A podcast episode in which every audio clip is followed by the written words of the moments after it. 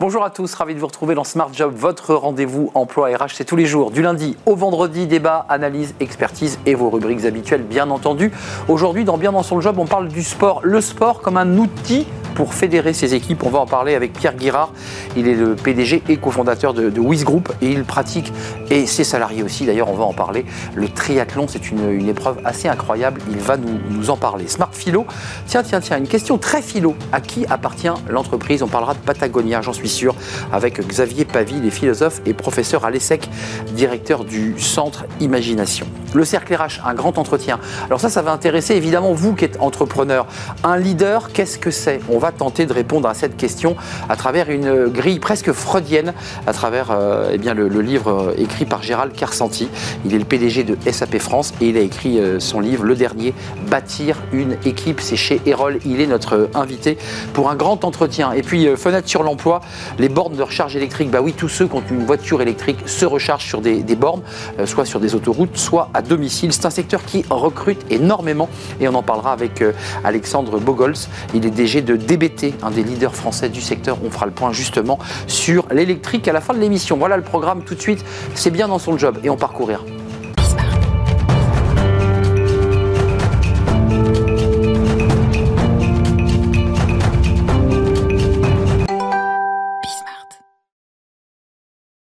Bien dans son job, euh, bien dans son corps aussi, parce qu'on parle beaucoup de ce sujet dans cette euh, rubrique, des salariés qui sont bien dans leur corps, c'est des salariés qui sont engagés, et on parle de sport, on parle même de triathlon, et on en parle avec euh, vous, Pierre Guirard.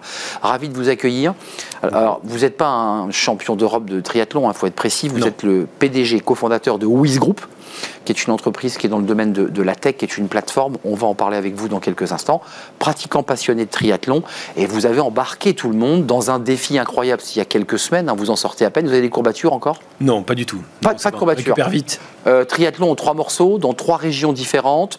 Euh, du vélo sur un, segment un peu historique. On va euh, évidemment de la nage sur un lac et puis Chambord pour la, pour la, la partie marche à pied. D'abord, un mot sur vous pourquoi, pourquoi avoir euh, lié les deux, le sport et l'entrepreneuriat et, Les deux sont liés? Oui, je pense que euh, on est, euh, nous sommes des gens de défi. dans notre quotidien, on a la chance d'avoir une entreprise qui croit fortement et on a tous les jours à faire face à des challenges multiples. Et donc le sport, finalement, c'est la continuité de ça. Moi, je suis un vrai passionné et à un moment, après avoir eu quelques défis individuels, j'ai souhaité les partager avec, avec mon équipe. Alors 2018, ça, avait existé, 2020, ça s'était arrêté, bah, Covid évidemment, puis là vous l'avez repris. Qu'est-ce que ça provoque en vous? Là, on va parler tout à l'heure du leader, et vous êtes un leader, vous avez créé votre entreprise, elle se développe, elle marche très bien. Ça fait quoi pour un patron, un leader, de, voir euh, presque trois quarts de ses collaborateurs qui sont euh, en train de nager dans un lac plutôt froid et, qui se battent? Ça, ça, vous fait quoi? C'est une aventure absolument extraordinaire. Je dois dire qu'entre le moment où on a eu l'idée en 2018, euh, avec mon ami Stéphane Leca, qui est patron des équipes de France de nage en eau libre. On a décidé le premier défi entre Quibon et Belle-Île-en-Mer, 14 km. Je crois très bien. Il y a de la vague. Hein. Il y avait de la vague, un mètre, euh, voilà. On s'est entraîné pendant un an. Entre ce moment-là, qui était le, départ, et aujourd'hui, on a fait nos trois sports, nos trois défis, euh, trois lieux différents, mythiques. je dois dire que ce que je retiens le, de plus fort, c'est la participation des gens, l'enthousiasme. Il y a des gens qui se redécouvrent, qui reviennent, qui reprennent goût au sport, qui reprennent confiance en eux, en leur corps. C'est ce que vous disiez en introduction. Euh, et, ça, c'est extrêmement fort. Oui, parce que le, défi, c'est que l'entreprise Wiz, vous ne les avez pas sélectionnés en recrutement sur leur qualité, euh, sur le 42 km, le marathon ou les 120 bornes à vélo. Vous les recrutez pour leurs compétences et vous les embarquez sur autre chose. C'est ça aussi le défi. Bien sûr. Alors, c'est vrai qu'on nous pose la question quand même pendant les entretiens. On recrute énormément de gens. Donc oui, vous demandez, j'imagine. On nous demande la question, on nous pose la question est-ce que c'est absolument nécessaire de faire du sport? Non. Chez Wiz, ce n'est pas absolument nécessaire. Par contre, il y a aussi des gens qui ne faisaient pas de sport et qui reviennent au sport ou qui s'y mettent. Et, et ça, je pense que c'est euh, important ça crée une émulation. Je pense que euh, c'était pas l'objectif de départ, mais finalement, on, a créé notre propre ADN, notre marque employeur aujourd'hui. Les gens nous reconnaissent à travers cet esprit de défi, pas forcément cet esprit de challenge sportif hmm. uniquement, mais vraiment l'esprit de défi. Euh, quand vous avez marché sur les chemins de Chambord, de Saumur, région que je connais bien, vous, vous êtes équipé avec du Wiz, il y a un peu de publicité, vous racontez aussi votre histoire, parce que c'est aussi ça la marque employeur. Bien sûr, donc on, raconte notre histoire, on est, on est évidemment marqué, marketé, Wiz, euh, on est très organisé un médecin suivi par un suivi médical forcément obligatoire, une logistique à toute épreuve, photographe pour garder des souvenirs évidemment, voir un peu de vidéo. Donc oui, c'est très encadré, c'est très bien préparé, parce que c'est la clé. les gens doivent être entraînés. Euh, il n'est pas question de faire prendre le moindre risque à nos collaborateurs. Euh, votre RH euh, vérifie quand même que bah, on a fait les footings qu'il fallait, les préparations. Enfin, il y a un suivi quand même. On a, des coachs, on a des coachs qui nous accompagnent pendant pendant quelques mois, un an, quand on a la possibilité de s'entraîner, qui nous accompagnent et qui jugent et ce n'est absolument pas moi qui, dois le faire, qui juge si la personne peut participer. Apte ou pas apte. Voilà. Ça, ça, arrive de temps en temps. C'est un investissement, ça RH Parce que c'est un investissement quand même que vous faites pour, pour vos salariés. Oui, c'est un investissement. Je pense que c'est aussi un investissement pour tout le monde. C'est en dehors des heures de travail. Donc chacun s'entraîne s'il en a envie. Évidemment, il n'y a pas d'obligation. On a un taux de, de, aujourd'hui de participation qui est, qui est proche, vous l'avez dit, entre 60 et 70 ce qui est, ce qui est beaucoup. Euh, mais c'est sur la volonté des gens et ça se prépare euh, comme on prépare un, entretien, comme on prépare une négociation commerciale, on prépare un défi sportif. Euh, la performance, parce que bon, il y a les 30%, alors ils sont quoi? Ils sont dans la voiture balai, ils sont dans la voiture, ils font les cafés, ils coupent les citrons, parce qu'il y a quand même ceux qui n'y vont pas. Bien sûr. ils se sentent pas un peu seuls, ils se sentent pas un peu isolés. Comment on les intègre aussi cela C'est très important, cette partie-là est très importante. Alors chaque année on progresse, le nombre de personnes, de participants est de plus en plus important. Cette année on a introduit la marche en plus de la course à pied. 245 km au total, oui. Au total, hein. Course à pied et marche. En relais. En relais. Évidemment, euh, ce sont des relais. Donc, il y a des gens qui sont impliqués sur la marche, qui n'étaient pas participants des autres challenges. Et puis, on a aussi fait des animations. Sur le challenge précédent, on avait un home trainer euh, et chacun faisait euh, au bureau 15 minutes par jour pour accompagner une étape, alors que les petits camarades faisaient 10 km, 10, heures pendant sur le. Chacun fait quelque chose. Exactement, c'est ce qu'on essaye. Et puis, il y a des gens qui ne peuvent pas pour des raisons évidemment familiales ou très personnelles, mais on essaie d'embarquer toute l'entreprise. Il y a l'engagement, il y a la marque employeur, on l'a évoqué, parce que c'est aussi l'image de, de, de Group euh, qui se balade, qui est vue sur les réseaux sociaux, qui montre que vous êtes un, patron très engagé. Euh, et puis l'air de rien, c'est un vrai sujet, mais très asiatique, je dirais très chinois, c'est vous contribuez aussi à réduire le déficit de la Sécu, parce que vous avez des collaborateurs qui arrêtent de fumer, qui arrêtent de boire, et qui vont mieux. Ah, je pense que les gens vont mieux, ça c'est sûr. C'est, c'est, alors, on ne peut pas combler tous les déficits de chacun d'entre nous. Non, non, bien sûr. Bien, mais par contre, euh, on peut évidemment euh, œuvrer dans le, dans le, bon sens. Et si on regarde ça de manière très positive, en prenant beaucoup de recul, je pense qu'on fait du bien aux gens. Hmm. Et indéniablement, ils font aussi du bien à l'entreprise, ce qui est le, jeu de, cet exercice. Euh, pour vous, c'est, vraiment une opération gagnante. Je, reviens à vous en tant que leader. on va en parler tout à l'heure dans, dans le grand entretien. on a le sentiment qu'il y a chez vous ce désir de partage c'est-à-dire que vous êtes un leader qui avait envie de partager. Oui, je, pense que c'est profond chez moi. J'ai eu la chance d'avoir de faire plein de défis très personnels et à un moment, euh, c'est peut-être le privilège de l'âge, à un moment, j'ai décidé de partager ça avec mes, collaborateurs et de vivre une, une, véritable aventure humaine. Et c'est ce que l'on fait. Et au-delà de l'entrepreneuriat, parce qu'évidemment, on le fait aussi pour l'entreprise, mais au-delà de ça, je veux dire, ça, dépasse le... ça permet de, de, vivre des choses à titre personnel qui sont euh, extrêmement fortes. Le dépassement, l'engagement, le courage, euh, être opiniâtre aussi dans les entraînements, et puis, puis finalement prendre plaisir à venir bosser dans l'entreprise. Parce que oui, et puis ça casse, ça casse aussi des, des frontières finalement. Quand vous prenez votre douche avec votre collaborateur au bord d'un lac le matin à 7 h quand vous reparlez à 9 h au bureau, je veux dire, la relation est forcément différente. On, ne se, regarde, on ne se regarde plus pareil. Exactement. C'est un vrai plaisir de vous accueillir. Merci Pierre Guira. Euh, l'année prochaine, vous en faites une, hein, évidemment. il y, a, un Wiz Group euh, qui va se balader. Bah, on ne sait pas, hein, c'est surprise. Vous ne direz rien, j'en suis sûr. Euh, PDG, cofondateur de Wiz Group, avec ce, ce, triathlon un peu particulier, le Wiz Tri Challenge, qui aura lieu bah, en 2023. merci de nous avoir rendu visite. Tiens, on va parler d'un sujet qui intéresse le chef d'entreprise que, que, vous êtes et qui fait écho à notre échange. À qui appartient l'entreprise? Bah, Ça, c'est une vraie question et on en parle dans Smart Philo. Smart Philo, euh, avec un, sujet alors vraiment totalement philosophique. À qui appartient l'entreprise? C'est la question que vous vous posez et à laquelle vous allez tenter de répondre. Xavier Pavie, ravi de vous accueillir. Bonjour Philosophe, professeur à l'ESSEC, directeur du Centre Imagination, auteur d'un certain nombre de livres euh, chez... Euh, au PUF. Au PUF, au PUF hein. Votre dernier livre, c'était... Exercice spirituel philosophique c'est celui-ci. Absolument. Absolument.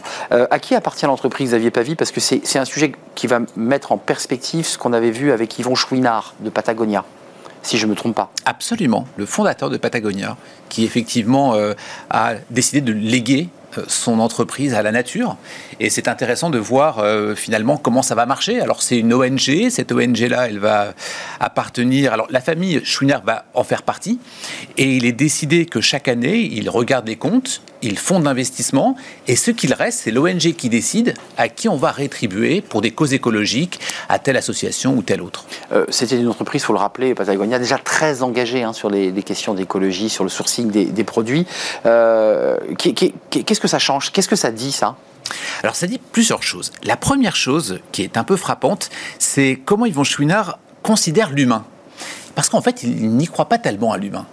Il dit si je n'avais pas fait ça, qu'est-ce que j'aurais pu faire d'autre? J'aurais pu vendre l'entreprise en bourse, hum. mais vendre l'entreprise d'une manière, manière générale, mais finalement, euh, je ne suis pas sûr que la pérennité de la marque va continuer ou j'aurais pu justement la mettre en bourse. Mais il dit, là encore, même si on a les meilleures intentions du monde, finalement, le court terme va rattraper les institutions et ça va être la rentabilité. Donc vendre non, parce qu'on ne sait pas la maîtriser, la marque, et la mettre en bourse non plus, parce que l'on ne va pas pouvoir non plus maîtriser à moyen long terme. Euh, en fait, ce qui renvoie la mettre en bourse, que les hommes ne sont pas forcément très bons, même s'ils sont pleins de vertus au début. C'est ce qu'il dit, hein, en le mettant en bourse, bon, on ne sait pas ce que l'entreprise devient. On, va, on, va, jouer, on va jouer avec mon, entreprise. Exactement. On va spéculer avec mon entreprise. On va spéculer, on ne va plus la garder. Je me permets, quand on a préparé cette émission, de, de citer Yvon Chouinard. Je ne crois pas vraiment que les humains soient mauvais, c'est juste que nous ne sommes pas des animaux très intelligents. Aucun animal n'est assez stupide pour souiller son seul nid, sauf les humains. Exactement, c'est une phrase qui dit tout euh, et qui renvoie évidemment à la place du vivant et des animaux parmi les hommes. Euh, pourquoi cette position d'une entreprise de vêtements de sport? Parce que Patagonia, ce sont des vêtements de sport et de montagne et de rando. Alors on ne peut pas dissocier Patagonia du fondateur. C'est un alpiniste, un fervent écologiste. Il avait inventé dans les années 50 les coinceurs. Si vous faites de l'escalade, il y a des coinceurs en aluminium pour pouvoir éviter d'abîmer la paroi. Donc c'est lui qui a créé ça. Donc il a toujours eu des convictions très fortes. C'est quelqu'un qui lisait Henry David Thoreau, qui lisait Emerson, c'est-à-dire des, philosophes américains écologistes. Et il a toujours été dans cette, dans cette veine-là. Alors, c'est les années 50, c'est les années 60. C'est effectivement la philosophie américaine où l'importance de la nature est au centre. On va voir émerger ça avec les parcs de Yosemite, dans mm. lesquels les premiers grimpeurs vont aller se rapprocher de la nature. Mm, c'est vrai. Euh, qui renvoie donc à la question que vous posez euh, et, qui nous interroge à qui appartient donc l'entreprise? Parce que Yvon Chouinard a dit plusieurs fois j'ai eu des occasions de vendre l'entreprise, mais je la garde, je le cite encore, je la garde pour m'en servir comme un outil. Et l'outil, c'est quoi? Une cause de la nature.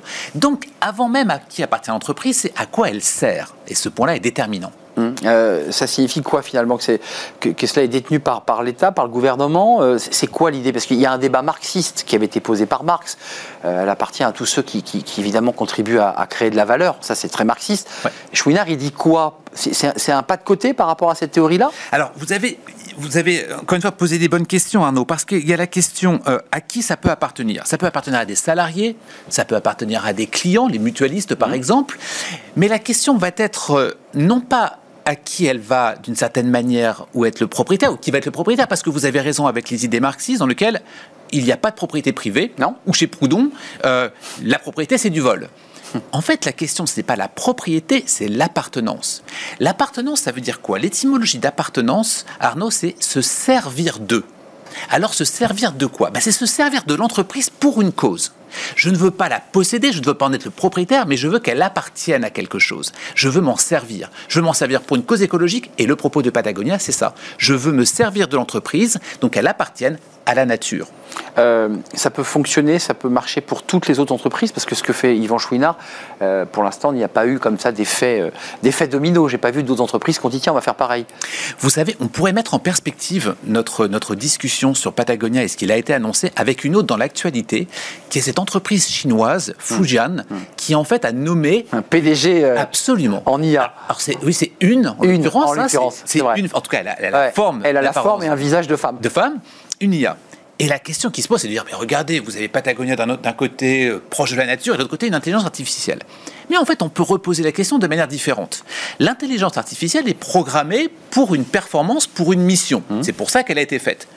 Mais si nous repensions la mission et la performance de cette IA pour le bien commun, alors justement, l'IA pourrait tout à fait rejoindre les propos d'Yvon Chouinard en disant on va servir la nature. Et dès lors, mon point au tout début de notre Ah oui. chronique sur j'ai pas vraiment confiance en l'humain, Ah oui. est-ce qu'il est méchant ou pas? Eh ben l'intelligence artificielle va justement résoudre ce problème. C'est pas pour challenger votre, votre propos, mais c'est l'homme qui fabrique cette IA, qui va le fabriquer.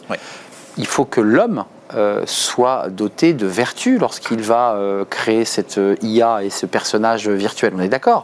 Cette. PDG peut être tout à fait tournée vers la nature s'il le souhaite, ou elle peut être tournée que vers les marchés et ne s'intéresser qu'à la rentabilité, au profit. On est d'accord? Ah bah c'est. Donc on revient bien à l'homme. C'est bien, c'est bien le propos. On va dire, d'une certaine manière, on préférerait que ce soit Yvon Chouinard qui va programmer l'intelligence C'est artificielle exactement ça. que quelqu'un d'autre qui va justement être tourné vers euh, la rentabilité à court terme. Vous avez parfaitement raison. La question, c'est comment allons-nous donc former les ingénieurs qui vont effectivement programmer l'IA Et dans ce cas-là, on peut reformuler notre question sur à qui appartient l'entreprise Elle appartient à ceux qui vont la programmer. On est d'accord, évidemment, avec un autre débat sous-jacent qu'on traite sur ce plateau, la place des femmes dans la tech, la manière dont on intègre des femmes ingénieurs euh, pour avoir euh, peut-être une mixité et une autre manière d'approcher. euh, Oui, homme-femme, mais c'est la diversité nécessaire Exactement. pour pouvoir programmer cette, cette performance à venir. Merci Xavier Pavie pour ce thème passionnant, philosophe, professeur à, à l'ESSEC et directeur du centre Imagination avec un petit i, c'est ça? Absolument. Merci de nous avoir rendu visite. On fait une courte pause et on va s'intéresser. Alors là aussi, c'est un sujet que vous traiterez ou qui a déjà été traité en, en philosophie. Qu'est-ce qu'un leader exactement? Bah oui, on, on- on va apposer, vous allez voir à travers le, le livre de notre invité Gérald Carsanti, euh, eh bien la, la grille freudienne, vous voyez, euh, avec des, des vrais débats sur le narcissisme, l'obsession, l'érotisme. Euh, Qu'est-ce qu'un leader? Qui euh, qui doit être un leader et, et comment doit-il se comporter? C'est la question à laquelle nous allons tenter de répondre, les questions auxquelles nous allons tenter de répondre avec notre invité dans le cercle RH. C'est un grand entretien, vous l'aurez compris, juste après la pause.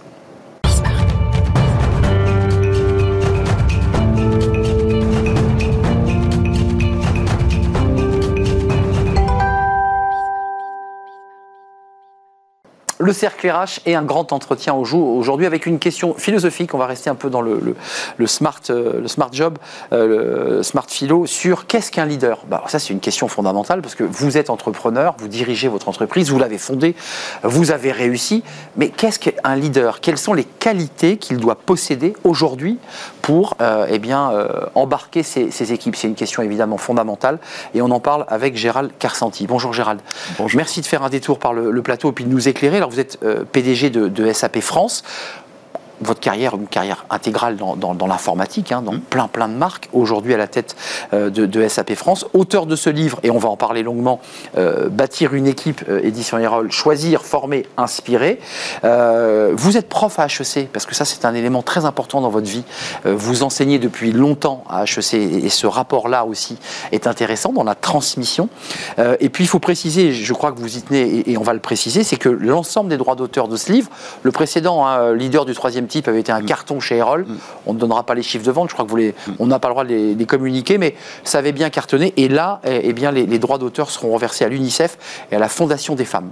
Euh, D'abord, un mot euh, sur vous pour parler de votre livre. On n'écrit pas un livre comme ça par hasard. Euh, ça prend du temps d'écrire un livre. Il faut s'isoler, il faut euh, se couper de sa Beaucoup famille, beaucoup de travail. Il faut. Euh, pourquoi vous avez choisi de l'écrire? C'était pour dire quoi au fond? D'abord, écrire, c'est une, c'est la transmission, bien sûr, euh, mais je crois que c'est quelque chose qui nous vient de notre éducation. J'ai grandi avec un père qui écrivait, euh, et donc il m'a beaucoup marqué. Moi, je me, je me souviens l'avoir toujours vu avec un, un- un- un stylo à la main, en train d'écrire. Euh, à cette époque, il n'y avait pas encore euh, les ordinateurs. Alors après, Ouais. il a écrit avec des ordinateurs, mais au début, c'était plutôt un stylo. Et en fait, euh, ben, l'écriture, c'est qu'il y a quelque chose de très euh, qui, qui se mélange d'émotions, de sentiments. C'est sensuel. Il y a un côté sensuel dans l'écriture. On est avec sa page blanche et, et puis il y, a, un moment à peu près assez unique où on se retrouve euh, le matin. Moi, j'aime bien écrire le matin avec un café et on et voilà et on se dit. euh, on va se, la- se laisser aller à écrire. Qu'il n'y ait pas de malentendu, vous parlez d'écriture avec beaucoup d'amour et beaucoup de passion. C'est pas un livre technique pour ceux qui veulent s'intéresser à ce livre et qui vont le lire. C'est un livre qui vient plaquer, on va rentrer tout de suite dans le dur, euh, la théorie freudienne et qui vient la poser. C'était la thèse de votre livre précédent qui avait passionné, avec des catégories. Et, et dans ce livre, bah, vous nous reprenez par la main et vous nous réexpliquez un peu les choses et vous dites voilà, globalement, euh, il y a plusieurs types de leaders. Euh, on a l'obsessionnel, on a le narcissique, on a l'érotique. Alors commençons tout de suite peut-être par l'érotique, ce qui n'a rien à voir avec un leader qui aime le sexe, les femmes. Ça n'a rien à voir avec ça. Une, on va en parler. Euh, ceux qui ont dominé, vous dites, ils ont tenu bon. C'est votre expression, c'est les, les narcissiques. Pourquoi ceux-là, et des hommes en particulier, ils ont eu le pouvoir et, et qu'ils l'ont eu si longtemps? Parce que les narcissiques, en fait, euh, ont beaucoup de qualités. Euh, à la base, ils ont beaucoup de qualités. Ils ont, on dirait que c'est presque les leaders, euh, le leader idéal. Quand on regarde bien, c'est des personnes qui sont pleins d'entrain, qui sont motivants, qui euh, ont du dynamisme, qui savent entraîner les autres avec eux, qui ont de la passion, qui lâchent jamais. Donc, ils ont beaucoup, beaucoup de points positifs pour être des leaders. Le problème des narcissiques, c'est que lorsqu'ils dévient de la route, et ça arrive tôt ou tard, eh bien, ça coûte très cher. Ça leur coûte très cher à eux Bon, bah ça, et aux équipes. mais c'est surtout aux équipes, à ceux qui les suivent. Euh, vous, vous évoluez dans, l'analyse, il y a l'obsessionnel, on comprend bien ce qu'est l'obsessionnel, qui est une sorte d'opiniâtreté, qui, qui, parfois se heurte euh, évidemment à, l'opposition, qui crée du conflit, hmm. puis il y a l'érotique. Et tout de suite, vous dites, ça n'a rien à voir avec l'espèce d'obsession sexuelle, c'est bien autre chose.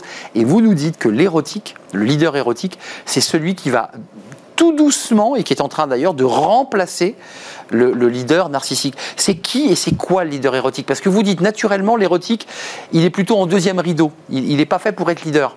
Alors en fait, euh, si on veut simplifier, le, narcissique, c'est quelqu'un qui a besoin d'être admiré. C'est vraiment sa caractéristique première. L'obsessionnel a besoin d'être respecté parce que lui, il est sur le contenu, il est sur la valeur, il est sur voilà, il faut qu'on le reconnaisse sur son savoir, sur sa connaissance. Et euh, l'érotique, c'est quelqu'un qui a besoin d'être aimé.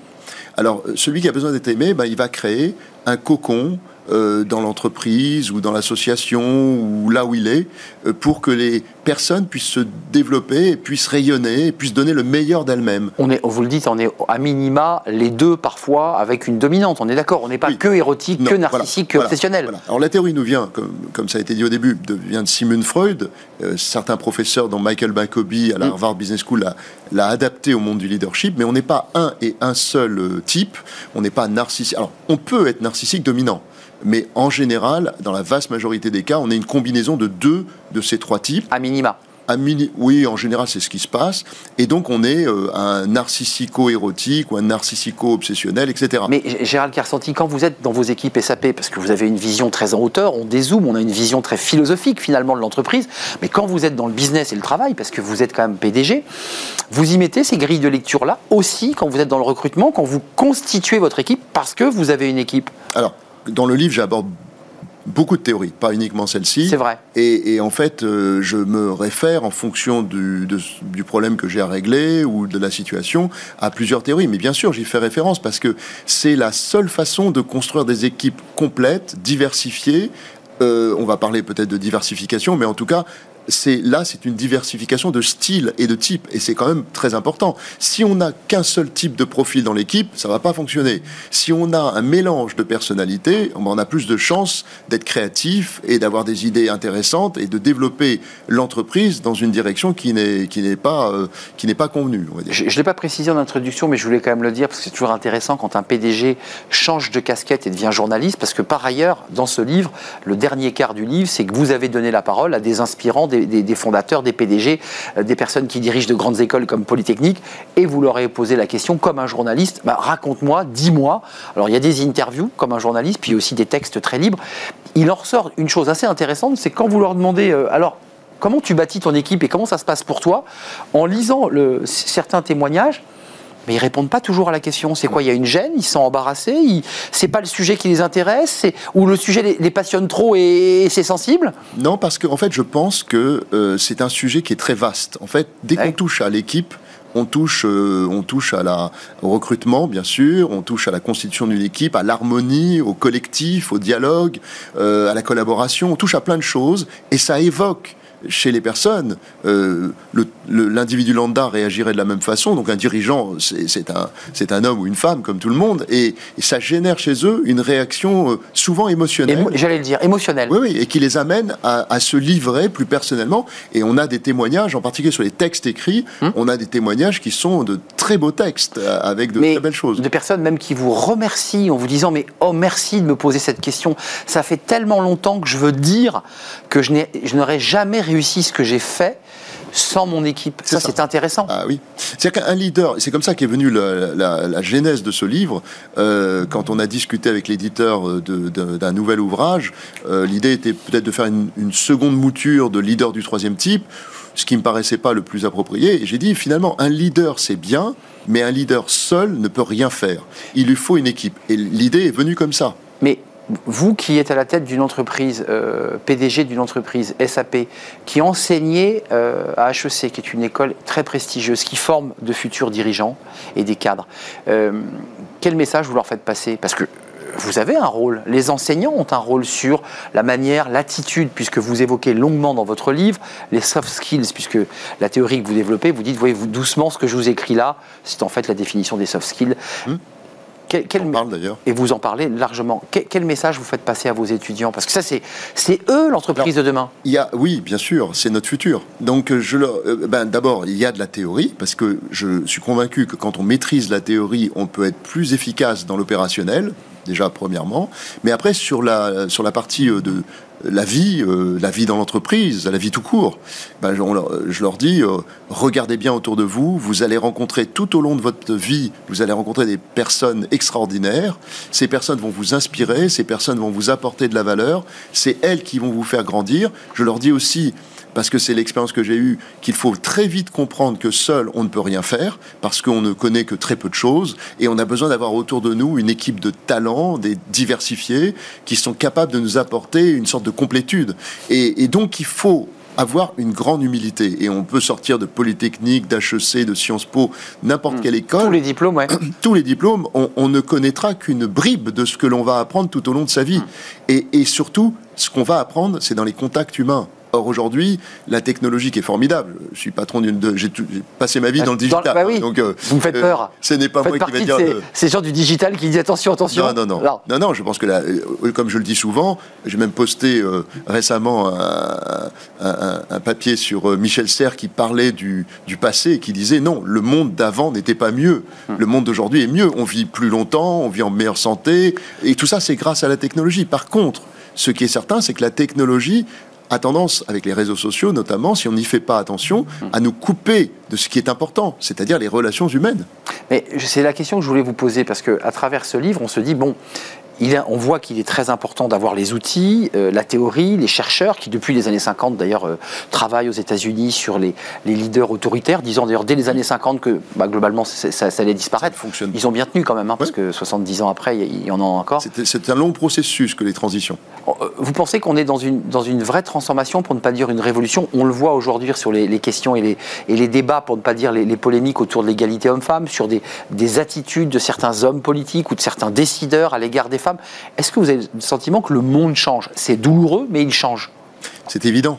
Le problème, et si on regarde l'histoire, euh, je suis passionné d'histoire, euh, quand on regarde l'histoire, euh, ben, malheureusement les transitions sont longues déjà, elles, prennent du temps, alors peut-être qu'elles s'accélèrent aujourd'hui, mais elles prennent du temps, et malheureusement elles évoluent avec des pics, et puis une fois que le pic est atteint, eh bien le, la- le monde nouveau apparaît. Euh, On a vu euh, dans la première partie du siècle dernier, entre mille- 1900 et 1950, il s'est malheureusement passé beaucoup beaucoup de choses graves. Hum. Euh, donc, je ne veux pas être un, voilà por- porter le, la, la- mauvaise Hum, mauvais œil. mauvais œil, mais la réalité, c'est qu'on voit bien en ce moment qu'on est dans une phase d'évolution sociétale. On voit bien que de nouveaux leaders sont en train d'émerger, mais on voit bien qu'en parallèle, le monde est en train de partir en vrille. Mais on est d'accord. entre la violence, entre les guerres. La violence du en- quotidien, autorisez-moi. C'est-à-dire qu'il y a un paradoxe entre ce désir d'être dans la bienveillance, et c'est ce que Bien sûr. c'est le message que vous portez sur le plateau, et puis la réalité du quotidien des Français qui disent au quotidien, mais le monde est de plus en plus violent. On voit de la violence, on voit de la, la- une guerre, une guerre physique, ce qu'on pensait ne plus être possible. Donc ça arrive, on est reprojeté au milieu du siècle dernier. du- du- donc on est en 1900, euh, on est en 1940. Donc on est quoi sur une ligne de crête? On est Oui, sur un moment de bascule, d'équilibre précaire? Oui, et je pense qu'on voit monter des totalitarismes un peu partout, des extrémismes d'ailleurs, même dans l'expression politique. Euh, mais la réalité, c'est qu'on est en train d'atteindre la crête et j'en suis absolument convaincu. Une fois que voilà qu'on aura atteint, qu'on aura passé euh, cette phase, eh bien, va émerger une nouvelle société avec les leaders que je décris. Mais le PDG que vous êtes, l'auteur de ces livres, le professeur d'HEC, quand vous avez vos managers en réunion, et vous les avez, qui vous disent, moi j'ai des collaborateurs à fleur de peau, je ne peux plus leur parler, je ne peux plus leur donner d'ordre. Est-ce que comment vous gérez ces situations-là? Comment vous l'appliquez aussi et comment vous êtes traversé par vos théories? Alors, je ne dirais pas qu'on est parfait chez SAP. Euh, personne n'est parfait, mais je pense que euh, le, avec les membres du COMEX, on essaye justement de mettre en place un environnement qui permette aux gens de rayonner, d'être le mieux possible. D'éviter ce genre de, de se situation. Développer. Et donc, on essaye d'éviter ce genre de blocage la première des choses, c'est qu'il faut que les collaborateurs soient libres d'expression, libres de frapper à ma porte, de rentrer, de me parler de ce qu'ils ont envie, sans se dire que ça va leur porter préjudice. Mm. Alors c'est pas qu'un discours marketing, c'est une réalité. Mais pour ça, il faut avoir beaucoup de disponibilité, il faut avoir beaucoup d'humilité dans le sens d'accepter qu'on nous dise euh, bah, tout, euh, y compris des choses qu'on n'a pas forcément envie d'entendre. Mais c'est ça qui fait la force d'une entreprise et qui permet le progrès. Mais Gérald Carsanti, il y a, y a, la vie, on est traversé par les années, par l'expérience. Est-ce que vous avez, vous, parce que vous avez eu en permanence tout au long de votre carrière des, des postes très importants de, de dirigeants,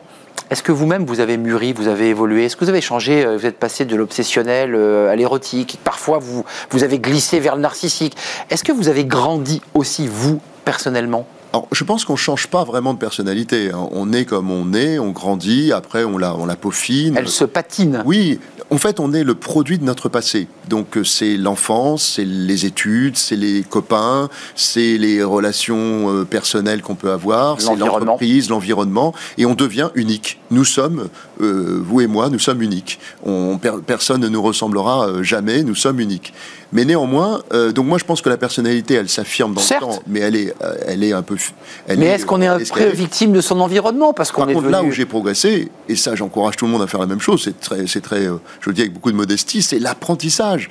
Moi, j'ai passé ma vie à apprendre tous les jours tous les jours, sans exception, je lis. On cherche à apprendre, excusez-moi. Bah, on est d'accord. Bien sûr. Ça vient pas forcément à nous, on va chercher. Il faut, il faut faire l'effort. En fait, il faut faire l'effort de, de, regarder des vidéos, des podcasts, d'écouter des podcasts, de lire un livre, euh, et je le fais vraiment tous les jours. Hum. Et donc, ça, c'est une hygiène intellectuelle. Oui, parce que c'est ce qui permet d'avoir toujours le sentiment euh, d'être toujours entre guillemets euh, dans le coup, quoi, hmm. et de, ne jamais rater une idée. Mais même sans parler d'être dans le coup, c'est simplement euh, moi, je lis un livre et puis tout d'un coup, je me, ça, me, ça remet en cause certaines idées que j'avais sur un sujet. là, on est un peu dans les hard skills, dans l'idée d'en permanence s'auto-former au quotidien, en, en, en happant tout ce qu'on peut attraper. Ça, c'est les hard skills, mais je, je voulais parler de votre caractère. De, même si votre personnalité est la même, mais votre caractère, est-ce, est que vous dites, moi aussi j'ai évolué, moi aussi j'ai su évoluer Bien sûr. Forcément? Bien sûr. D'abord, euh, euh, avec le temps, on, réfléchit, euh, les, les, les, certains éléments prennent moins d'importance, d'autres en prennent plus on, réalise des choses aussi, que, le temps passe vite, qu'il faut pas rater certaines échéances. C'est le temps. C'est des choses bêtes, hein, mais c'est que au travail ou dans sa vie personnelle, euh, se tourner vers les gens qu'on apprécie ou qu'on aime. Vous savez, vous arrivez au bureau, euh, le fait de se souvenir déjà des, prénoms et de, les gens, les, managers prennent, font parfois même plus cet effort. Donc euh, connaître les personnes, être capable de dire à quelqu'un j'ai vu ce que tu as fait sur ce sur ce dossier client ou sur ce projet, c'est formidable, ça fait avancer l'entreprise, c'est ce qu'il faut faire. C'est l'entreprise bienveillante, c'est Gérald Carsanti, parce qu'à travers l'idée de bâtir son équipe, c'est à la fois de créer un cocon pour les, érotiques, et créer une entreprise engagée, donc dynamique, qui crée de la valeur, mais est-ce qu'on va jusqu'à l'entreprise bienveillante? Bien sûr, c'est de la bienveillance. La bienveillance n'a aucun rapport. Des fois, on me dit, oui, mais ça n'est pas ouais, béni, oui, oui. Euh. Voilà, mais ça n'a rien à voir. une personne bienveillante peut prendre des décisions très difficiles. Quand vous décidez euh, qu'une personne doit changer parce qu'elle n'est pas appropriée, pour un job, ce que vous faites en réalité, c'est que vous le faites pour le bien de l'entreprise, parce que vous, la, vous ne la laissez pas dans un job où elle n'apporte pas de valeur, vous le faites pour vous, parce qu'en tant que dirigeant, il vaut mieux que vous soyez entouré des bonnes personnes, mais vous le faites pour lui également. Donc décision juste, ça renvoie à la justice. Oui, c'est ça. Vous le faites aussi pour lui parce que eh ben, il est mieux que cette personne, homme ou femme, aille vers un autre horizon. Donc la bienveillance ne veut pas dire simplement, c'est la façon de le faire. C'est-à-dire que vous, on peut être, euh, on peut être dans les décisions, on peut prendre des décisions difficiles. Donc c'est la façon dont sans on, être brutal. C'est ça. C'est la façon dont on dit les choses. Et le, il faut regarder les 20 dernières années on a été vers un management beaucoup plus coercitif parfois et beaucoup plus brutal. Par obligation, j'ai envie de dire. Enfin, c'est ah, la pression. Voilà, sans blâmer les managers là. Euh, Bien sûr. Voilà. La pression des résultats. Il faut délivrer toujours, toujours, toujours le trimestre suivant et on passe. Et à un moment donné, il faut prendre un peu plus de hauteur et se dire que ce qui compte pour bâtir des entreprises et des organisations solides, il faut se donner un horizon et un temps plus long lisez ce livre euh, qui vient prolonger euh, Leader du troisième type que vous aviez lu parce que ce livre avait cartonné. Euh, Gérald Carsanti, préface de Maud Bailly, avec des témoignages, il y en a plus d'une vingtaine, je ne peux pas tous les citer, qui soient dans les médias, qui soient dans des grandes écoles polytechniques et politiques. choisir, former, inspirer, et c'est l'art de bâtir une équipe. Top Management, Top Management édition Erol. Merci Gérald Carsanti, PDG de SAP France. Les droits d'auteur, et ça c'est très important de leur dire quand vous achèterez ce, ce livre, iront intégralement à l'UNICEF et à la Fondation des femmes. Et je rappelle que vous êtes professeur à HEC, vos étudiants ont beaucoup de chance. Merci beaucoup. Merci, c'était un vrai plaisir de vous accueillir. On termine avec un sujet, alors euh, fenêtre sur l'emploi, euh, secteur qui recrute, puisqu'on parle beaucoup de recrutement, l'électrique, notamment les bornes électriques, parce que pour tous ceux qui ont une voiture électrique, ben, c'est parfois un peu la galère et parfois on a besoin d'une borne à son domicile. On en parle, c'est dans fenêtre sur l'emploi.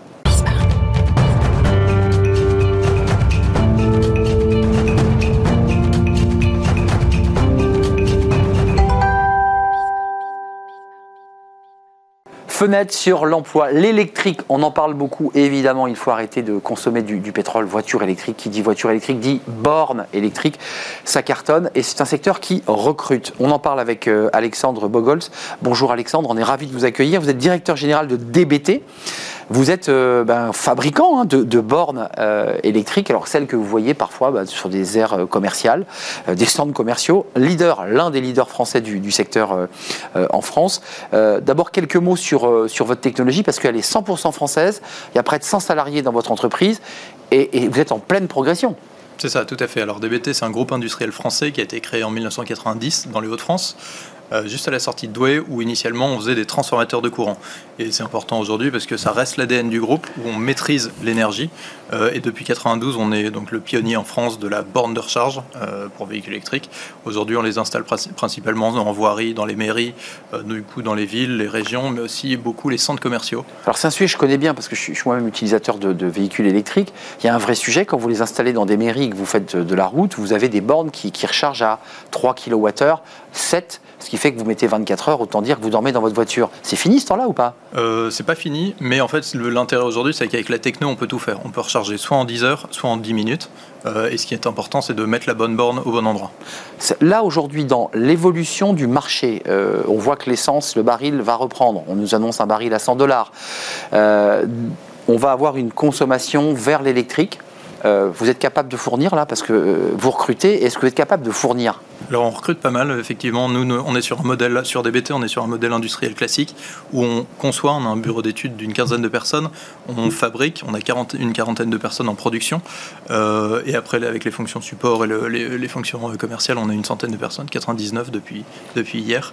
Euh, et une des raisons de notre succès, c'est qu'on a réussi à transposer les circuits courts qu'on connaît sur la distribution à l'industrie. Donc ça fait 30 ans qu'on existe, on a des partenaires historiques au niveau régional, au niveau national on achète 98% de nos composants en France. Et aujourd'hui, la promesse, en plus de la qualité du fait en France, c'est des délais maîtrisés. Origine France garantie ou pas? Non. Est-ce que c'est parce que c'est important de le dire. Euh, toutes ces, objets sont des objets euh, électroniques qui viennent d'Asie. On a vu la difficulté sur les composants électroniques. Ça, vous l'assumez? C'est une, marque employeur, ça aussi? Alors, euh, il n'y a pas de label euh, pour, ce qu'on fait, même si on est labellisé French Tech. Il n'y a pas de label Origine France Garantie. Par contre, notre modèle, c'est qu'on conçoit la carte électronique, on va choisir les puces, enfin, on va jusqu'à la, puce. Ensuite, une fois qu'on l'a qu'on l'a conçue, on a le 3D, on va la faire imprimer sur une entreprise de la région, à 50 km de chez nous. Et ensuite, on a les codeurs qui développent tout le, toutes les applications, depuis l'OS jusqu'à l'interface, pour être capable de maîtriser notre techno. Deux manières. Soit vous, vous vendez votre borne clé en main, vous la vendez, j'imagine que vous l'installez vous la vissez, et ensuite au propriétaire du centre commercial de gérer sa borne, soit vous l'avez en location, on est d'accord Ouais. Et là, on arrive plus sur des modèles type Unity où vous gérez de A à Z, c'est-à-dire que vous allez chercher l'énergie euh, et vous la vendez. Ouais, c'est exactement ça. Alors, on a une activité historique sur un modèle industriel où donc on vend la borne à un installateur, à un opérateur. On va aussi lui fournir tous les outils euh, techno pour pouvoir piloter, vendre l'énergie, euh, regarder qui s'est qui chargé, euh, à quel à quel moment. Et depuis un an, on a créé un, une nouvelle, un nouveau service, une nouvelle filiale qui s'appelle R3 comme réseau recharge rapide, qui installe un réseau de recharge ultra C'est pas l'audi, hein Non, c'est pas l'Audi, mais c'est des bornes ultra rapides. Donc, c'est les bornes qu'on est capable de vendre, mais sur R3, on est capable de les financer, de les installer sur des parkings de centres commerciaux. Recharge à 150 kWh pour ceux qui ont un véhicule électrique, ce qui va vous recharger en 20 minutes. hein. En 20 minutes, on va récupérer jusqu'à 300 km d'autonomie. Voilà, à condition d'avoir le véhicule qui va bien. Euh, les profils de recrutement, c'est quoi? C'est les bureaux d'études, ce sont des gens qui, qui sont sur les chaînes de fabrication, parce que j'imagine qu'il y a une chaîne de fabrication. Qu'est-ce que vous recherchez aujourd'hui? On recherche et au niveau du bureau d'études, donc euh, principalement des développeurs soft, pour euh, continuer à maîtriser, enfin, notre techno et euh, ajouter des nouvelles fonctionnalités sur nos bornes. Ensuite, on recrute aussi en atelier, euh, donc des outils, de, enfin des, des, des- pardon, des agents de fabrication, euh, sur soit des monteurs câbleurs, soit des, des assembleurs, soit au niveau commercial aussi, où on recrute des responsables de territoire, enfin des chargés de, de territoire, soit des développeurs grands comptes ou développeurs fonciers. D'accord, ceux qui vont aller démarcher concrètement les centres commerciaux et tous ceux qui auraient envie d'installer une borne. Ju- Juste, ça coûte combien une borne? Euh, J'aime pas répondre, ça dépend, mais ça dépend ce que vous voulez en faire. En- que- ce que je disais tout à l'heure, c'est qu'au niveau techno, on peut tout faire. Une borne au domicile, C'est une boîte vide, quoi. ça va coûter à peu près 1000 euros. Une borne qu'on va retrouver sur une station-service, ça peut aller jusqu'à 50, 60 000 euros Euh, installation. Juste un mot, parce qu'on se souvient, et je crois que la, la- la réalité est là, et on est dedans, la grande usine de batterie dans le nord de la France, vous êtes dans le nord, euh, avait peiné à recruter, Mhm. parce qu'on n'avait pas les compétences. Comment vous faites pour trouver les compétences? Vous les formez vous-même? Euh, on a on- donc dans le cadre de DBT, on a aussi Educaré, qui est une société de formation qui a plutôt vocation à former nos partenaires. Euh, encore une fois, on est sur un modèle Indus, donc on va pas installer la borne, mais par contre, on, forme nos partenaires à l'installation. Et par contre, euh, on a aussi une grosse logique au niveau interne, au niveau bureau d'études, au niveau méthode, pour arriver à simplifier les étapes de production, pour pouvoir recruter des profils de plus en plus divers et variés, et pouvoir les former à l'in- enfin, en On interne. est d'accord, hein, c'est des nouveaux métiers que vous inventez là. Ouais. Euh, en, par- partie des nouveaux mot- En métiers. partie. Euh, là, aujourd'hui, combien de postes ouverts avant de nous quitter? Une quinzaine. 15 postes ouverts chez DBT. Allez donc jeter un œil parce que c'est une entreprise qui cartonne, française. Vous faites des produits français que vous allez installer en France euh, pour bah, nous permettre de, bah, de polluer moins parce que malgré tout, les voitures électriques bah, n'émettent pas de, de gaz à effet de serre. On est d'accord C'est ça. C'est un vrai plaisir de vous accueillir, Alexandre. Bon vent. Vous partez dans le Nord, j'imagine, euh, sur votre site, Alexandre Bogols. Euh, je ne sais pas si j'ai bien prononcé votre Borgols. nom. Borgols, oui, voilà, je suis sûr que vous allez me reprendre. Directeur général DBT, un des leaders français avec le, le- le R3. Euh, tout ça vous a été expliqué il y a quelques instants. Merci à vous, merci de votre fidélité. C'est un vrai plaisir de partager ce, moment. Euh, merci à toute l'équipe, merci à Angèle à la réalisation, merci à Thibaut pour le son, merci à Nicolas Juchat, bien évidemment, merci à Aléa pour l'accueil invité. Merci à vous pour vos réactions. À très très bientôt. Je serai là demain, bien entendu. D'ici là, portez-vous bien. Bye bye.